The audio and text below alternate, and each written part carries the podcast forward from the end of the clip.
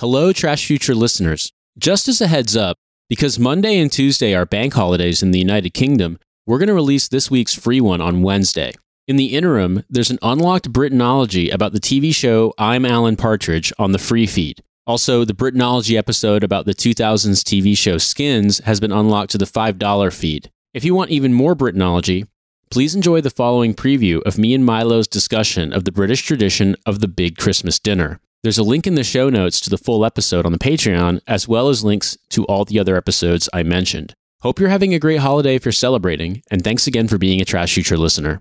I'm quite interested in having. I've never experienced an American Christmas before, and so I'll, I'll be here and see how that. I mean, my family kind of like I have family here, and they are British, but they've lived in America for a long time. So I'm interested to see uh, what what what it's like because I do sort of get the impression that like Christmas is a bit of an afterthought to Thanksgiving in terms of like size of event. I mean, it's definitely more of like it's a thing you're going to celebrate with immediate family. That's my impression. Um, when I was a kid and we lived in Germany, we hung out with uh, friends of my mom's who were British on Boxing Day, but it was it seemed like, and I, I got the impression that Brits were the same way. That Christmas itself seemed like a immediate family and or like if family are visiting for the holidays.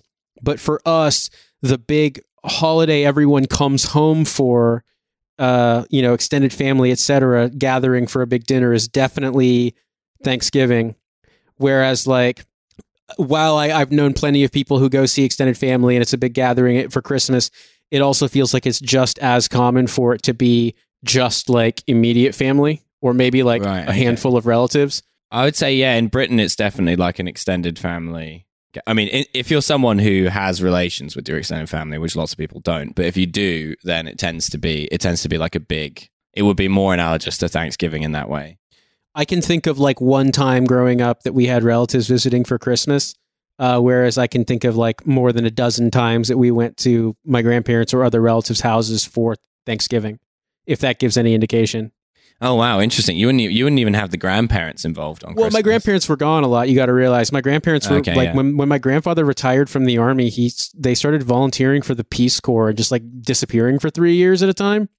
And then like my dad was in the army retired so- from the army and then did his gap year. Yeah, did his gap year in in first Botswana for three years and then Saint Lucia for three years. Um, but they uh, I can think of which one I'd prefer. Probably they definitely preferred Botswana. they they were Oh, not, interesting. they were not. I mean, th- granted, um, it was in the '80s, so like it was obviously a very different time in Southern Africa in general. But uh, they they really enjoyed their time in Botswana. Whereas Saint Lucia, I think the climate they just couldn't handle it. Yeah, I was going to say actually, no, no shade on Botswana. I have no particular opinions on Botswana whatsoever. But St. Lucia is like a really expensive Caribbean resort island. Right, but obviously, if you're a Peace Corps volunteer, you're not living in the resort stuff. You're living in Well, no, of a course, hot yeah. shack in a tropical country, and so yeah, they they they the climate they just didn't didn't really agree with them. Um, but yeah, also my dad and all of his brothers, except for one, were all in the army. So like our families were rarely in the same place, and so Right, right. Thanksgiving just made more sense, I think, to finagle some kind of a, a reunion kind of thing as possible.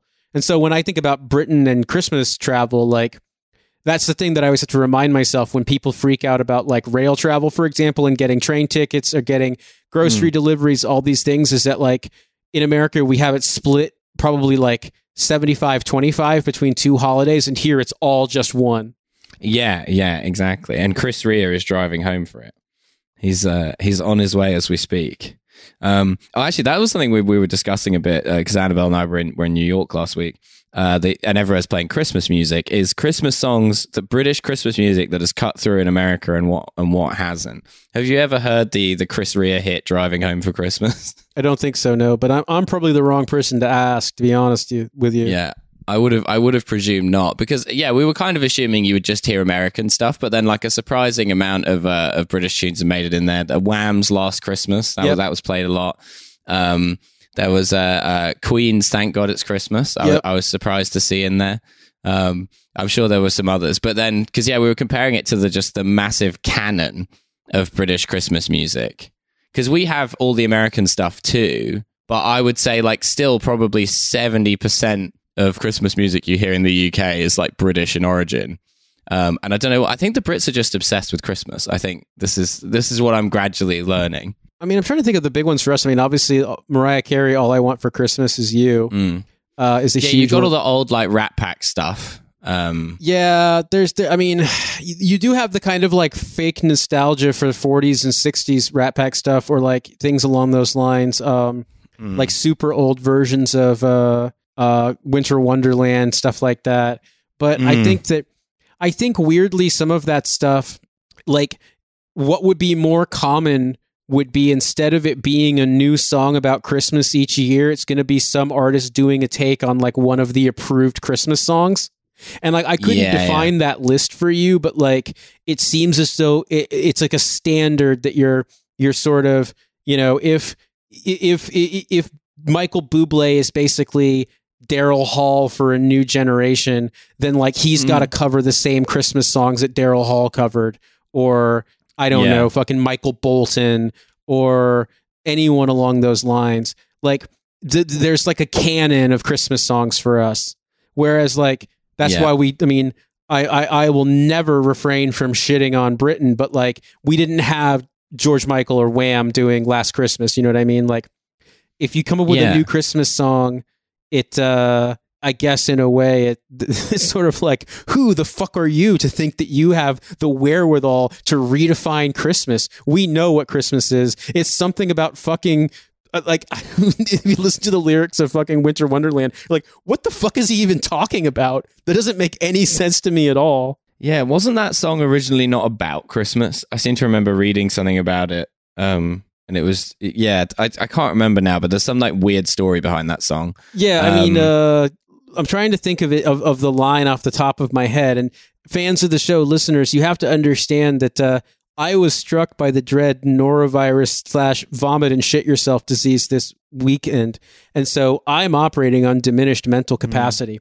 But yeah, And as as a veteran of that struggle, I do- exactly. I, was going to say Milo. Milo knows yeah. the struggle far too well. Yes, I was thinking about uh, the, the the the stanza in Winter in, in Winter Wonderland where it says, "In the meadow we can build a snowman. We'll pretend that he is Parson Brown. He'll say, "Are you married?" We'll say, "No, man, but you can do the job when you're in town." There's part of me sort of like, is this supposed to be like a reference that I'm going to understand? Like who who is Parson Brown? Like what the fuck is happening here? So yeah, like a It's a song about fucking a snowman. yeah, exactly. It's that It's like- simple. is, is a song about the snowman not wanting to be party to your life of sin. And he's like, if you're going to fuck in this frozen ass snowfield, you'd better be married and produce a marriage certificate.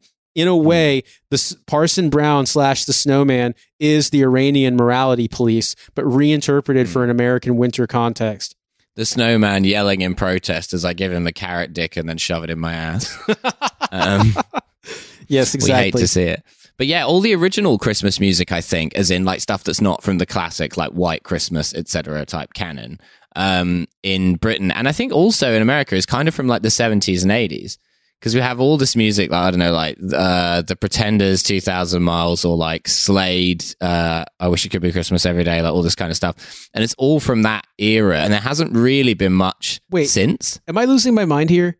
Is you mean the Proclaimers? Is the Proclaimers two thousand mile or a thousand No, no, miles? no, no, no, no. The The Pretenders, Pretenders, two- the American slash British band, the Pretenders. Yeah, 2000 Miles is a Christmas song. It's a different song to the Proclaimers I know. I 500 just was confused for a second. Yeah. Yeah. Okay, okay. Yeah. No, I, I get what you're saying. I was just for a second there. I was like, wait, is the Proclaimers a thousand miles of Christmas song somehow? Have you yeah, it's twice the length. Yeah. yeah, walking home for Christmas. That's exactly. right. That's what. yeah, that's Chris what Rea driving home for Christmas, of course.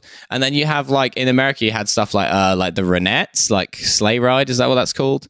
I mean, I know Um, Sleigh Ride. Yeah, but I didn't. Really, I'm not sure if the Ronettes was the, the original It's like artist. a, it's like a yeah, like a Motown. yeah, like a girl group song. Yeah. There were there were a bunch of Motowny Christmas songs, I think, and then uh, uh, like the waitresses. I forget what that song's called.